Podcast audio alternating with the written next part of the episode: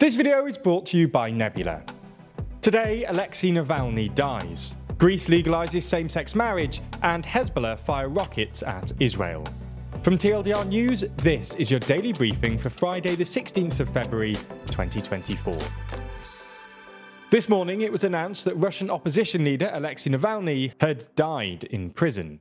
Navalny was one of the most vocal Putin critics in Russia and had attempted to run against Putin in the 2018 presidential election, but had his candidacy rejected by the Central Election Commission.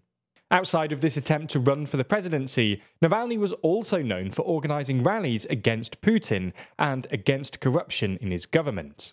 He also produced two documentaries, one centered around former Prime Minister and President Dmitry Medvedev, and the other about Putin. Throughout his political life, Navalny had been charged with various crimes, including embezzlement, fraud, slander, defamation, and a violation of parole conditions. It's widely understood that these charges brought against him were politically motivated, and upon his imprisonment, many Western countries spoke out against the charges. Back in August 2020, Navalny was hospitalized in Siberia after being poisoned with the Novichok nerve agent, the same one used to poison Sergei Skripal and his daughter. Following an investigation by The Insider, Bellingcat, CNN, and Der Spiegel, it was revealed that Russia's Federal Security Service was implicated in this. Navalny was treated in Germany, but soon returned to Russia, where he was imprisoned and later moved to a penal colony, a colony he has today died in. The Russian prison service has this morning claimed that Navalny felt unwell after going for a walk and had almost immediately lost consciousness. They added that the emergency doctor declared the prisoner dead. The cause of death is being established. Others, though, have already started pointing fingers at the Russian regime. Charles Michel, the president of the Council of Europe, has said that the European Union holds Russia solely responsible for Navalny's death.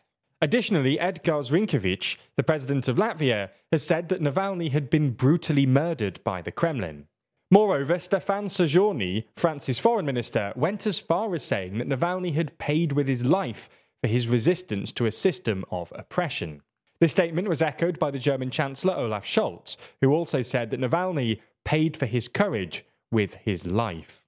We'll update you on the specific cause of death in a future episode when it's known. There's more on the way, but be sure to subscribe and ring the bell to make the daily briefing part of your daily routine, or just search for us on your podcast app to listen along. In other news, Greece has become the world's first Orthodox Christian country to legalise same sex marriage after its parliament passed a landmark reform on Thursday. 176 MPs from across the political spectrum voted in favour of the bill, which was proposed by the centre right government, while 76 voted against it, two abstained, and the remaining 46 were absent. The vote followed two days of intense debate, with opponents, including Orthodox Church officials, calling it antisocial and unchristian. However, Greek Prime Minister Kyriakos Mitsotakis had championed the bill, saying, The reform that we are legislating today will make the life of some of our fellow citizens that much better, without taking away anything from the lives of the many. It also had the support of Syriza, the main opposition leftist party led by Stefanos Kasselakis, who is Greece's first gay political leader. It will give full parental rights to same sex couples, but does not allow same sex couples to become parents through surrogacy. On Thursday, Hezbollah fired dozens of rockets on northern Israel in a preliminary response to Israeli strikes earlier this week, which killed three Hezbollah fighters and at least 10 civilians in southern Lebanon. Hezbollah's latest retaliation comes after Israeli air raids killed five children in the Lebanese city of Nabatieh on Wednesday, and an earlier strike on the village of As Sawana killed a woman and two children. Israel said it had killed three members of Hezbollah in the strikes a senior commander of its elite Radwan unit and his deputy, plus a third unnamed operative. Both sides have said, though, that they don't want an all out war. And one analyst from the think tank Carnegie Middle East told Reuters that while Israel appears to be testing the limits, Hezbollah still wants to keep this as confined as possible. The UN has urged an end to what it called a dangerous escalation of the conflict, which has seen cross border fighting between Iran backed Hezbollah and Israel in recent weeks. Moving to the UK now, where Labour have won two by elections, in the latest blow to the Conservatives and to Prime Minister Rishi Sunak. The by elections were held under two very different circumstances. In Wellingborough, former Tory MP Peter Bone faced a recall petition following allegations of sexual misconduct and bullying. The petition was successful. In Kingswood, on the other hand, Chris Skidmore resigned in protest at the government's decision to award new oil and gas licences. Irrespective of the different reasons for which they were called, both by elections had similar outcomes. The Tories were decimated, Labour overturned big majorities, and Reform UK achieved a surprisingly high vote share. In Wellingborough, Labour achieved a 28.5% swing against the Tories, the second highest in post war history. This helped them overturn a majority of 18,540 and secure their own 6,436 vote majority.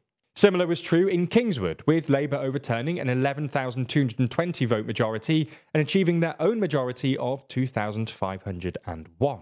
Reform UK also achieved a pretty significant result in both Wellingborough and Kingswood, achieving a 13% and 10.4% vote share respectively in each seat. These are the best two results they've ever achieved, and go some way to demonstrating that their current standing in the polls, around 10%, appears accurate.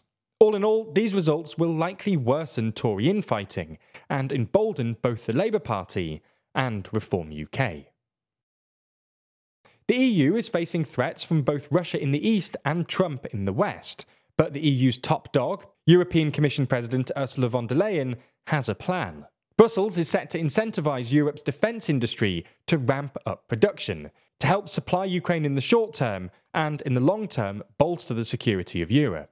Now, the plan will need to be approved by all member states, but in the past, member states have resisted efforts by the Commission to centralise decisions on defence, such as Hungary. In fact, currently the state of Europe's defence market is very fragmented. Member states just prefer to work independently on defence projects, meaning the defence industry is largely divided on national lines. Moreover, only $1.79 billion is spent on defence out of the EU's total budget of $169.52 billion. This, however, is all set to change. The Commission's plan will outline how the EU budget will now be used to supplement joint contracts for weapons signed by member states. This is a similar strategy the Commission used to surge European production of coronavirus vaccines. Her proposal also encourages member states to spend on European products, rather than buying from third countries such as the US or Israel. She says we need to improve the return on investment in the EU. We need a fair share of European taxpayer money spent inside the EU. Finally, we leave you with some positive news from London Zoo, where another critically endangered western lowland gorilla has been born, less than a month after its half sibling. On Tuesday evening, the mother, named Effie, gave birth to a baby fathered by 19 year old male Kiburi, who was sent to London Zoo from Tenerife in 2022 as part of a conservation breeding programme. Western lowland gorillas live in dense rainforests in West and Central Africa and are at high risk of becoming extinct. Their numbers have declined by more than 60% over the last 25 years, largely due to deforestation, poaching, and disease. Staff at the zoo said that they were over the moon and are currently letting the baby bond with its mother before determining its gender. As a TLDR viewer, I can pretty confidently say that you're curious about the world around you, keen to know what's really going on rather than just the general media narrative. And one country where this is particularly interesting is China, where a lot of media coverage can be muddled or misleading. If you want to dive deeper, though, I'd recommend Polymatter's incredible series, China Actually, which explores the truth behind the Chinese news, examining the truth about China's one child policy, why China has no allies, how Chinese censorship really works, and what exactly China's nuclear policy looks like. All in all, it's a brilliantly researched and thoughtful series, and it's exclusively available on our streaming service, Nebula. As you know, Nebula is the service that we built with a whole bunch of our creator friends and is home to tons of smart, educational content from all of your favorite creators. The best part is by signing up, you not only get exclusive series like China Actually, Modern Conflicts from RealLifeLore, or The Logistics of X from Wendover Productions, it also includes all of our content totally ad free and sometimes before it arrives on YouTube. Plus, signing up directly supports TLDR because by doing so, you contribute to the budgets of these big budget documentaries and help us to grow and expand our ambitions. So, if you want to get more superb content and support TLDR, then if you sign up using the link below, you can support us directly and get Nebula for 40% off an annual plan. That's about £2 a month. Thanks for your support and for backing Nebula.